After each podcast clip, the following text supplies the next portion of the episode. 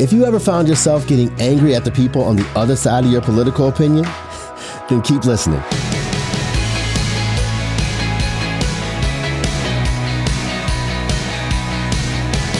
What's up? I'm George Moss, and you're listening to Unlocked, your daily key to unlocking God's Word in your life.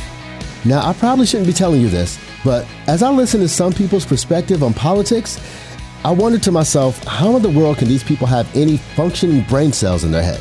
Now, I know it's really mean to think about people like that, but it's honestly one of those areas that God is still working out in me. But that's why I love today's devotion, written by Candy Zeller, and it's called An Unafraid Kingdom. I have a confession. I used to hate people who disagree with me politically. It's understandable to feel strongly about how we practice politics. Voting and activism have the potential to bring about much good in our communities. Politics can also be incredibly scary because we're often dealing with life and death issues that affect us and our neighbors. Here's the good news Jesus understands what it's like to be in the middle of scary political situations. His homeland was occupied by the Roman Empire, and injustice was rampant. But Jesus didn't respond in violence towards those who threatened him. In the same way, Jesus calls his followers to love our enemies, to pray for them, and to respond to hatred with love and care for the needs of others, even our enemies. When we join Jesus' kingdom, we no longer put our trust in chariots or swords, weapons or symbols of power. Instead, our trust is in the living God, our risen Savior, Jesus Christ. He's the one who beat sin and death through his own death and resurrection. And he's the one who will return to make all things new, with every wrongdoing and injustice finally taken care of. Just see Revelation 20 and 21. Today, when I'm tempted to hate people I disagree with, I remember Jesus on the night he let people take him away to kill him. When his enemies surrounded him in the Garden of Gethsemane, he did not allow his disciples to lead a violent counterattack. Instead, Jesus stopped, healed one of his enemies, and moved forward in peace and truth, making way for the restoration through his very death and eventual resurrection. As Christians, we don't have to be afraid of changing political systems. Instead, we can remember that we belong to an eternal and unafraid kingdom through the death and resurrection of Jesus Christ. His kingdom is built upon love of God and neighbor. So no matter who's in power, we can continue to share the good news of God's love through our words and actions. Just see the great commandment in Matthew 22, verse 37 through 40.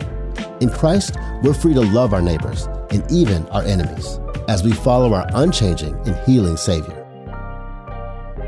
So let me ask you this Have you ever been tempted to hate your political enemies? Consider taking some time to bring those feelings to God.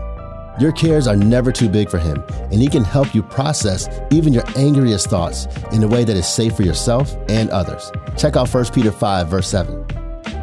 The Psalms are filled with people's prayers against their enemies, allowing them to process their hurts and trust that God is at work to bring about justice. Try praying Psalm 69 about your political enemies. What do you notice about the psalmist's hope?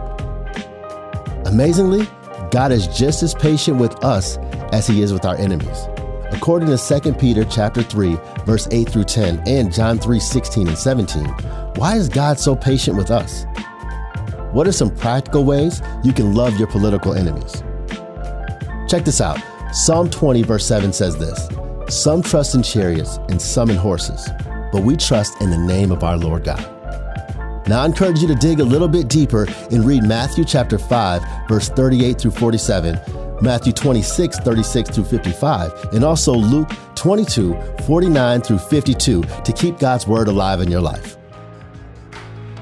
Unlocked is a service of Keys for Kids Ministries. Is there something that the Lord has been teaching you lately that you would like to share with us? Go to unlocked.org and tap right for us in the menu so you can find out how you can send in your own story.